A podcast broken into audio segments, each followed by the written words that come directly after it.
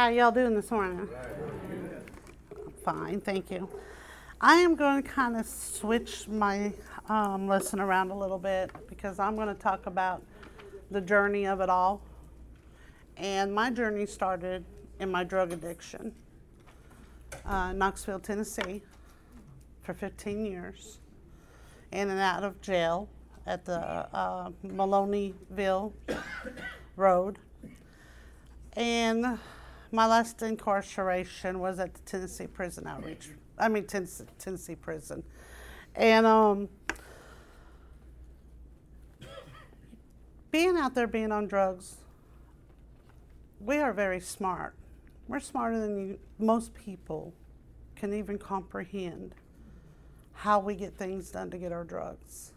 But one thing we don't think about is the consequences. The consequences of doing those drugs and doing the crime that we get to do those drugs. When I I used to pray, I always knew there was a God, but I was never raised in a church.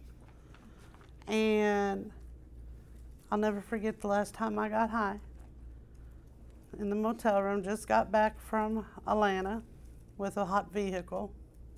Had another one on the way back. Always picked up another one on the way back home to Knoxville. And um, had money in my pocket, was hooked up in a motel room, smoking dope, got shot, got stabbed, got cut, all within three days. On the 12th day of getting high straight and drinking, I asked God to take my life. I was tired. I was done. I was over it. I was devastated that somebody would do that to me. so I went and got back in my hot vehicle and got two blocks away from the motel room. Well, I hopped back to the vehicle because the bullet went through my foot. Got up two blocks and the police pulled me over. So as I was praying to God to end my life, not knowing God don't end your life, God gives you life my answer, my prayers were answered because I got sent to prison. I got out of Knoxville. That was my ticket out. That was my ticket to sit down and figure out my life. Prison was very hard for me. You know, everybody always says prison's the easy way to go, county jail's the hard part. Prison was the hardest for me. Does anybody, would anybody like to take a stab at why prison was so hard for me?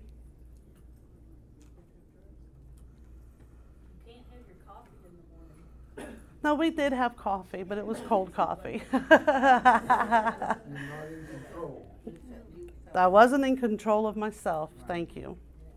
For so many years, I did what Naomi Hurt wanted to do when she wanted to do it and how she wanted to do it. I didn't answer to nobody. I answered to myself. Well, I can't really say that because I answered to the devil because I was right next door with him, hand in hand, walking those streets.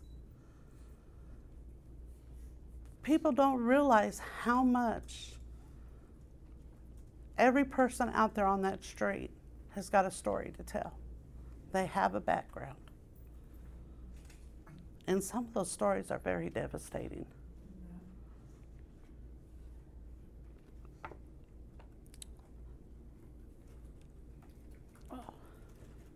But anyway, I'm not going to stop. the thing about it is, people don't understand. And we don't understand what is taken away from us when we go to prison and how much our life is going to change. Name one thing that's taken away from an individual. One thing that you, would be taken away from you going to prison. Well, the main thing that hurt me is my big soft bed with this little mat's about like that. Okay. What about you? just just the freedom that I can't come and go when I want to go. Grant? Family. Mhm. Family. Uh huh. What about you, sir? Money. What about you, ma'am, in the yellow? I, I freedom. Glenda? freedom, the right to take a bath when I want to. There's no bathtubs there. Miss Griffin? I think a sense of safety. Safety. The only, uh, I had an inmate tell me, when he got out, he was gonna go in the bathroom and shut the door and lock it, Yeah. Yeah. He could have some privacy. Go ahead. Your freedom of choice, My freedom choice. That's a good one. how you spend your time, what, you know, choices about what you're gonna do with your day, Yes. all that. Prison is very controlled. Ve- You do what they say when you say. You got a time for roll call. You got a time for showers. You got a time to eat. You got a time to where you can be let out of your cells to go to your classes, to go to church services, to go to the, the recreation area. All of this is on a schedule. So that's why, that's where that thing where they call institutionalized comes in. I wasn't in prison that long. Two years was long enough for me. But I felt God as soon as I stepped on those grounds. I felt the power of the Lord. I felt a power I never understood before. You know, and I still was, in fact, I got baptized when I was in prison. But I also was riding the post. Sometimes I'd go to the left, sometimes I'd go to the right. Yeah, because I had an image to keep up. There was a lot of girls from Knoxville coming up there, and they always knew that me as bad and doing what I needed to do, and I still thought I needed to keep up that image. Until one Sunday, when I heard, ladies, what if this is going to be your last chance to get it? And I thought to myself, wow, I don't want to die with the devil. I died with the devil a long time ago. But I want to live for the Lord. And that's what changed my life to be able to live for the Lord. And, you know, and my walk just didn't stop there. It kept going when I got out of prison and went to the halfway house, a faith based halfway house. And then I was blessed with the job at Prison Ministries. But one person told me just yesterday, in fact, I think it was Tammy, that one girl said what she missed of most of all about being locked up and uh, losing her right to be able to walk in the grass with no shoes on, barefooted. And I sat and I thought about that. I thought, yeah, you're right. You know, back in the day, they would let you do that. You could have swimming suits there and bathe out, and you know that was way back when. You could wear your street clothes. Your parents could bring you TVs, radios, groceries. You know, but the system has changed so much. It was hard for me just to wrap around two years in that penitentiary. I got actually a three year at 30%. But I couldn't, I could never figure out how a person be, could be doing life or 20 years or even five years. I thought it was hard enough for me to do that little bit of time I did because that is no way to live. That is, that is no way for a human to live. But I understand the consequences you have to pay for the crimes you do. And I understand that part. But I don't understand the prison system, especially for a female. Prisons weren't made for females. They weren't. They were made for males. But women are going more to prison now than males. So somewhere we're broken. Us women are broken. We don't trust, we don't love, we have so much hate in our heart. because of how we're treated in the free world through our drug addiction. And then we're treated like animals in the prison system. You know, we had to wear men's clothing when we're in prison. Those those TDOC blues are made for men. And how do, do you think I know that? Because the zipper on the pants, you know, I mean, it's just our commissaries are so much different than the men's.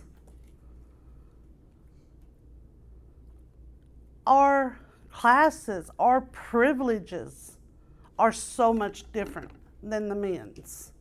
A man can have a guitar, a woman can't. A man can have cologne. Us women tear the pages, the cologne strips out of the pages. I mean, it's just crazy how much different. And some of the prisons, you can order food on the outside and they'll bring it in, have it delivered. Women can't do that. Women cannot do that. Ma'am? Would that be because, uh, maybe, uh, your time was maybe shorter than the others, or, you know, was there some reason for that, or They just don't do that for the women. that's really everywhere? Yeah.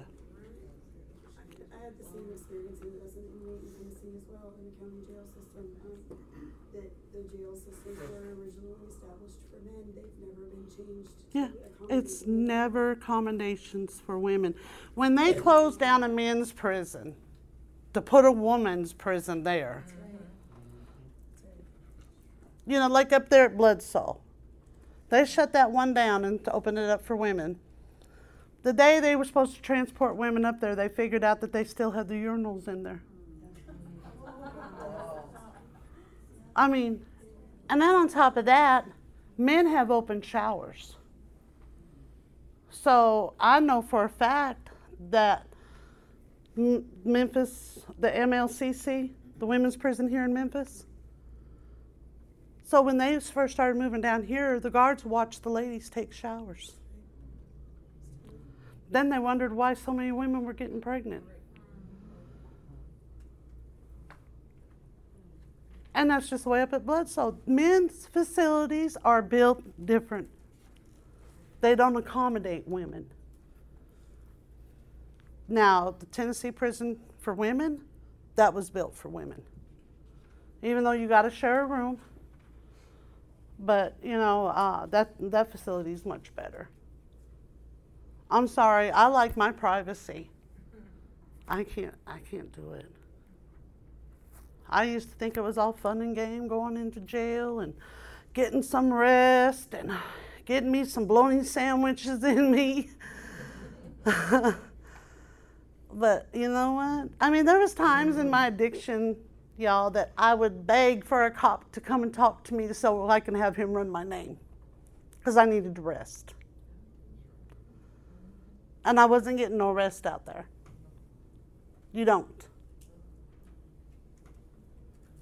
Darn. Don't have no worn out on me yet. but, you know, and, and that's the thing. We're not in our right mind. But then some of us are still not in our right mind when we go to prison. And that's why I'm so thankful for prison ministries. Even though at the time I was in prison, we didn't have the new life behavior classes up in there yet.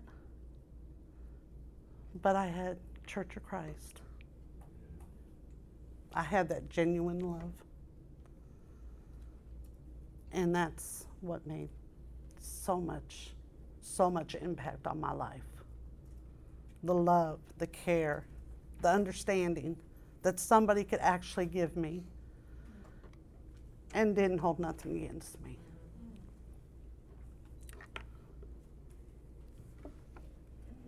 Yes, ma'am. I'm going to open it up for questions anyway now. And I, I wanted to say one thing. I, I appreciate everyone coming to my class. Um, why do you think that you got started on drugs? And why do, why do you, uh, think that you got started using the co- uh, the um, have? Mine started back when I was a child, How old were you? 10 years old. That's the very first time I ever picked up anything was when I was 10 years old. And that was alcohol. How old were you when you were, uh, put in, uh, prison? First time I was 18. The second time I was, what was I? Third, where was I? It was in 2006, March 21st, 2006. And I'm 53 now, so I was in my late 30s, maybe, or early 40s. So were you in the mindset that you would never, uh, be called, or did you try to be called? Well, I think me praying to God, like, I mean, there's times I knew I was invincible. I've had people come up on me with guns. I've been cut from here to here. I actually was cut from my eyebrow. It skipped over my eye and came down here and went all the way down. I've been stabbed. I missed my lung. I've been stabbed in my head. Been ran down because of the things I was out there doing. Thinking that I was invincible. And I was in my own mind. Ain't nobody gonna take this down. Because I'm me. I'm gonna fight to the end. And I did. Until I got shot. I'll somebody else. Uh, when, as, um, a volunteer, as, as a person who cares about other people, is there anything that you can do to try to help somebody in that situation? Or does that, do you feel like that that has to be that person's Honey, the only thing I think, are you talking about on the outside or the inside? on the outside? On the outside, you gotta watch yourself real close. Because they're gonna get you hemmed up. You never know what's waiting around the corner. You never know what's gonna wait. The only thing you can do is encourage them, pray for them, and show them as much love as you can. But that person's gonna end up asking you for money. That person's gonna ask you Ask you for money, make up stories. Make up stories, make you feel sorry for them, and one of these days they might have your life in danger. Mm-hmm. And I'm sorry to say that. That's why, as volunteers, we don't give out personal information like phone numbers, addresses. Mm-hmm. And, you know, we just, we, God's going to protect us, but God does not want us to put us, ourselves out there in a dangerous situation, hoping He's going to, or relying upon Him to get us out. Hold on, just hold on. I mean, since we're talking about inmates culture here, I need, something said, I'm just curious. How did you deal with this image you mentioned a few minutes ago when you just obeyed God, and yet you had to keep the image up, please your so-called buddies in there? How did you Well, deal I with really that? wasn't obeying God at that time. You had not? Well, I mean, when I started going to church, I was curious. And at first, when I started going to church at TPW, it was because I got out of that cell.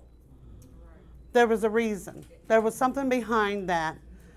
Well, at least I'll be. I can go listen to this person talk because I'm gonna be out of my cell. I'm not gonna be locked down in this cell. I get to go out and walk and look at the sunshine and, you know, have my swag on and you know, and then I'd go to church and I would sit there and listen and listen and then I'd think, gosh darn, is he talking right at me? But then as soon as I left, got, yeah, yeah, you know, How'd you deal with that? how did I deal with it? With, with your, with your, with your buddies or friends when you got a hold of the image with, plus you just used, used, uh, Well, I was just talking the talk, I wasn't walking the walk. so how long did you keep that up? I kept that up for probably, probably a good month. So the eventually saw through that? Mm. Did they eventually see through that, that you just, No. I had, I went one Sunday. In fact, it was Thomas Snow that came up, my boss. And he just said, Ladies, I need you to think about something. What if this is your last chance to get it? What if you leave here and you die? Because you're going to go right back out in your old behavior. What if this is your last chance to get it right? And that's what changed my life. Tell me, I think he's asking, after you became a Christian, Right. what was your relationship with the inmates? Oh, Inside. oh, oh, okay. I thought, that- well, you didn't say why. I said, How the- long did you maintain that image you mentioned? You said you had to hold up an image. Oh, okay. Well, once I took God on fully and got baptized, I encouraged people to go with me. I, I, t- I would take my Bible out to the day room and I would read my Bible. And I'd say, Hey, Susan, check this out. This is us. Read this verse. You know? And that's how a lot of people would go to church with me then. You know, Bible studies. Right. And then the, my light was shining. My light was shining. Yeah. Yes, ma'am. Right. Not hiding anymore. And I could breathe finally. Finally, I could breathe and feel comfortable about it. So how long did you stay in the cell, uh, when you got there, before you decided, okay, I'm going, I need to get out of here, just go to church? Well, when I first got on the compound, that was the old rules. I was in a build, no, what building is that? Segregation building? C, C building. I was in, yeah. Uh, yeah, I was in Unit 3, and w- that was a mandatory 30 days. So I was in there for 30 days with only being out of myself for one hour to go outside and to get our meals. The rest of the time we was locked down. Then when I got out to the free world with the main compound, I want to say probably about six months. Yeah, it was no easy. I mean, you got to understand. I put myself in a position where, situation where I love the devil. Because the devil let me do anything I wanted to do. When I wanted to do it, I didn't have to answer to nobody. And then once I got curious about this church thing, like I said, I wasn't raised in church, but I was curious, and Church of Christ was the first one that I went to, and that's the only one I went to.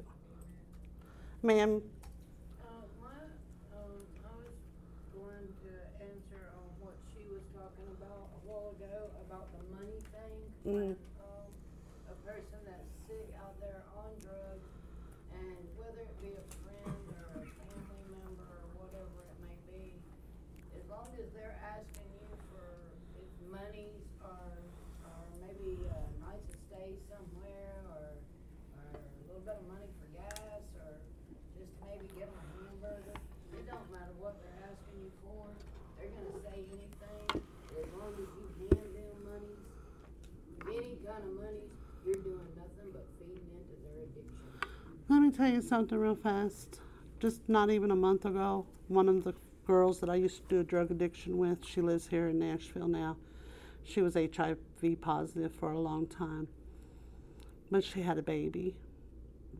And I thought she was doing real well. She was going and talking, she went to New York and talked on a big council type thing on HIV and everything. And one day she called me and she said, Naomi, said, I'm really in a bind. I don't have no formula for my babies or diapers. Is there any way that you can give me any money? And I said, Well, I got about $10 in my purse, uh, but I can't leave until after work. Well, by the time I got over there, her car was wrecked, and uh, the baby was in the back. And I told Tiffany, I said, Here, this is what I got. I got $21. So I gave it to her, but I knew something was off. I just felt something was off. So I called another friend, Pebbles, which she was in a drug addiction with us too, and she's doing all really good. But uh, I said, "What's going on?" Uh, and she told me. I said, "What's going on with Tiffany?" And she said, "She's back out there on drugs, Naomi." I said, "I just gave her money to get drugs." I felt so bad. I really did. So I Facebooked her and sent her a private message and told her how I felt about it and that I'd be praying for her. But for her, as long as she's in her drug addiction, please don't call me no more. It's sad because, you know, they can pull the wool over your eyes and you're going to trust them. You never know what anybody's doing out there, y'all. And sometimes that takes us a while to learn. Yeah. Well, as soon as she mentioned that baby, I know I had the heart for that baby. You know, I, I'm, right, well, I do anything out of good faith. And But that's where you have to remember that the Lord helped, helped a lot of people that didn't change. yeah, and you know how many people I, I took for a ride? Ooh. Yes, ma'am. I wanted to ask you, um, because I'm a recovering addict myself, I'm twenty years sober. Amen. Thank you, Jesus. From Memphis, Tennessee. I live in Knoxville now. Uh-huh. Uh, and I do work, uh, the prison ministry with the Knox County Jail. Hmm. Um, did, are you in a twelve-step program? And, uh, if so, will you, uh, did you start your twelve-step program while in prison? No, I did not. No, I do not. And a lot of people don't understand that. I'm going to tell you for two, two reasons. Love Celebrate Recovery. That's what I went to when I was in the halfway house. Love Celebrate Recovery. Now, I know the type of person I am. And God blessed me with this way before I even knew God. Because when I'm done with something, I'm done with it. But if I ever, now I, I lived in this apartment complex that was low income when I first got out of the halfway house. And there was a bunch of ruckus going on out in the hallway and I opened up the door and there was two girls smoking crack right by my door. And I told them to get out of my hallway. This is no place to be having crack. And I actually contemplated that I could buy me a rock that night. Sitting at my desk, I thought, well, one's not going to hurt. This is this was me, okay. And I looked up at the wall to see what time it was, and there was my. This house is blessed by the Lord. And I said, Naomi, what are you doing? What are you doing? So I opened up my front door with my broom and I swept the devil out. I've swept him out of my house quite a few times, y'all.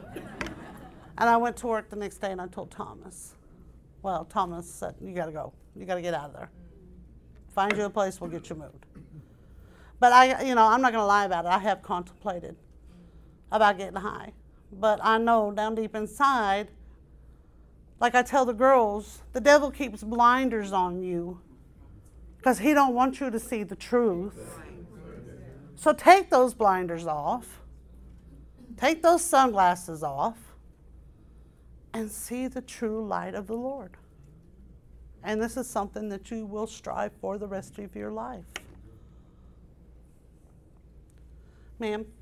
No, I want to say, she had said, uh, did you go to the twelve-step program? Um, my baby brother, which will be teaching this next class, David Green, he also was on, on drugs. And I asked him the same thing when he came back home to, to live with me. Uh, was he in a twelve-step program? And he said to me that no, because. They didn't want to use.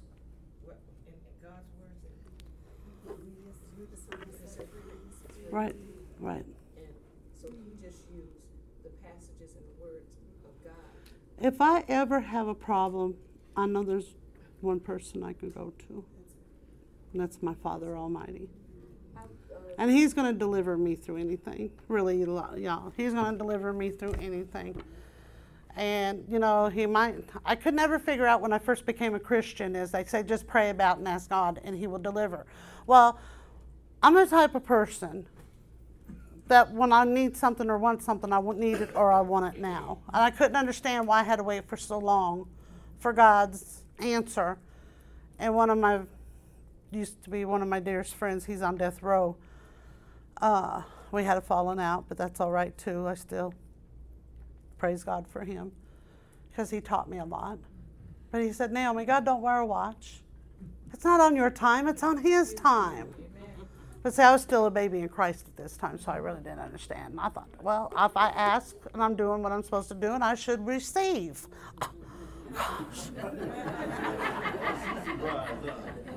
now, God, now, no. Ma'am, Yeah, I, the lady earlier asked, when did you get started, and you said at ten. And the reason I, I, uh, I, I worked the twelve step program, it helped me a lot in uncovering and taking those onion layers off to help me to understand me. See, the drug was not my problem,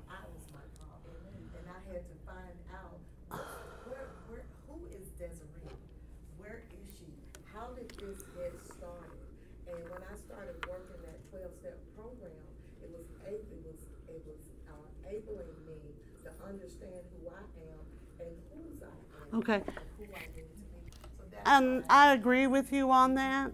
And I was kind of like that way too, but I didn't have to work the 12 step program to understand what was wrong with me because I already knew what was wrong with me.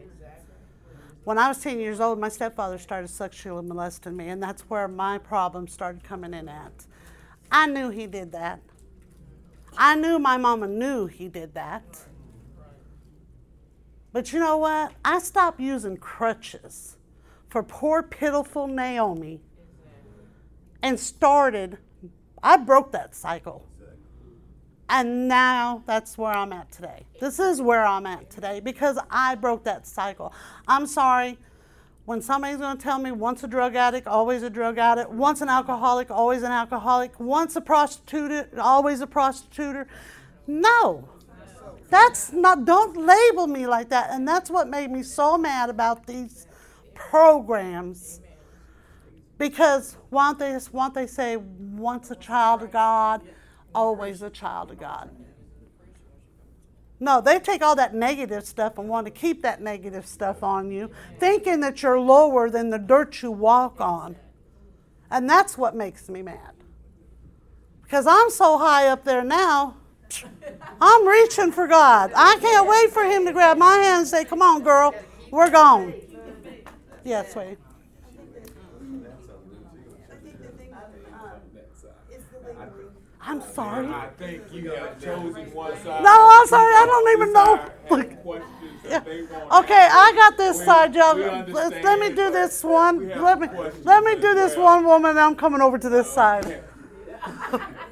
Go ahead, hon. Um, I didn't actually have a drug addiction, but it is interesting because sometimes we get so caught up. Um, I'm talking about a substance addiction, but when you're in a jail, prison jail situation, what you'll find out is that there are all kinds of addictions. There's Right. behavioral addictions, there's substance addictions, and it all lends out to the same outcome where you're doing the wrong. It's thing. A to Z. Everybody got an addiction. That's right, yes. And, No matter what it is, everybody's got an addiction. and it's the labeling that Yeah. causes an Yeah. ongoing cycle Yeah. of being a victim and victimized. Right, right. So once you break that label and you allow God to label you and you really pour into the Word and find out who you are in reflection to Him, it's amazing how fast your life can transform and what He can do in you. Well, my main thing is breaking breaking that cycle, y'all. Break that chain.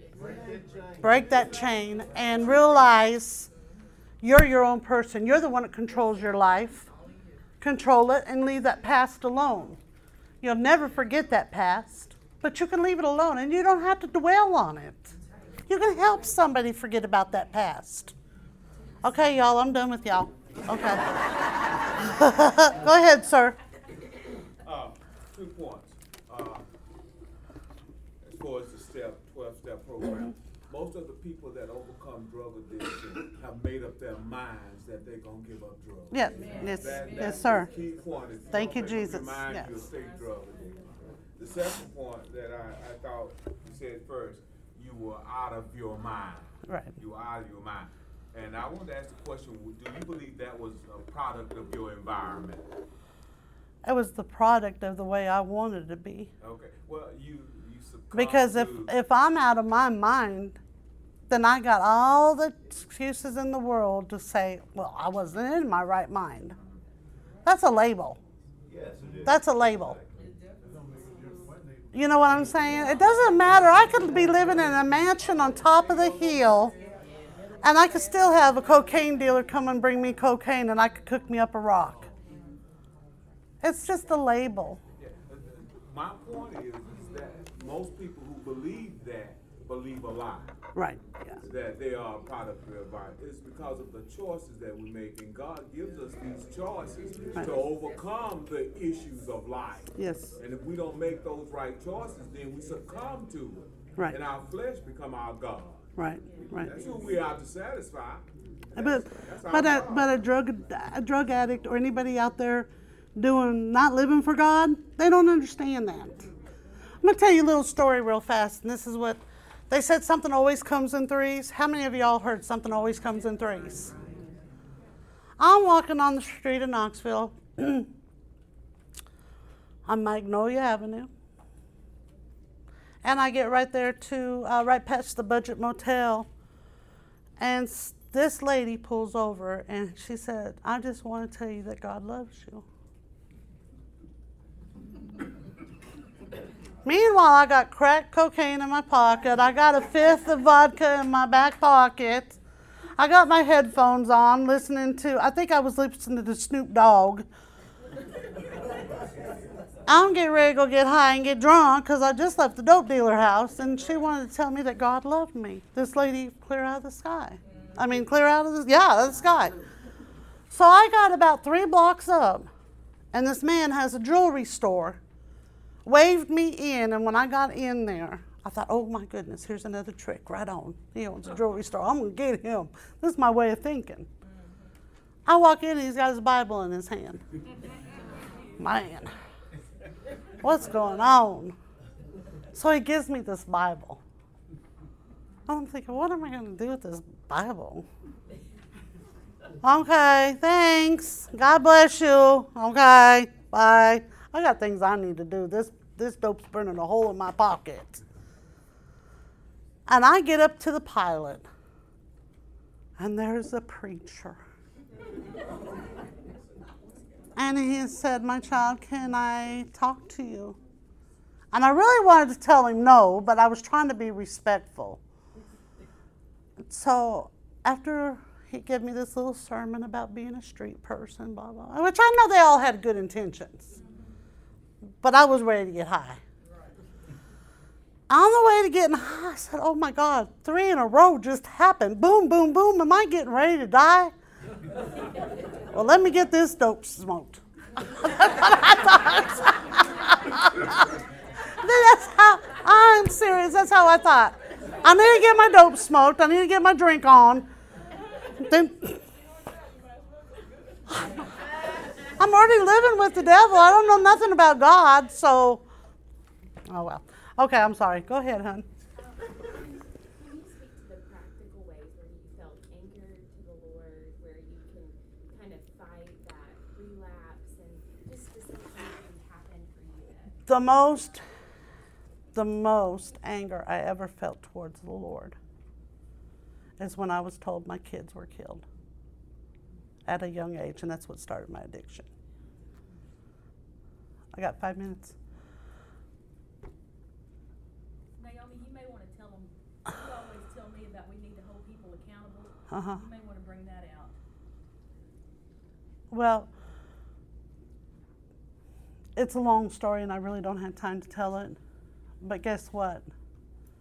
After wasting all the 18 years of not being with my kids, my kids are back in my life today. It was over a jealous girlfriend. And I wasted all that. I got all that time taken away from me. But the good Lord gave it back to me. And that's what I'm so thankful for today. Because He loved me so much. And He knew I was doing the right thing. That He put me back in my kids' life and my grandbaby's life. But I also believe that God has a purpose for each and every one of us, no matter whether we've been in the church all of our lives or we've been a drug addict. Because we're here to help somebody. We're here to show love. And that's what I truly believe. And I thank the Lord. I thank the Lord for my journey. I would never want to be back in a cell. But if God chose me to be there, I'd have to go.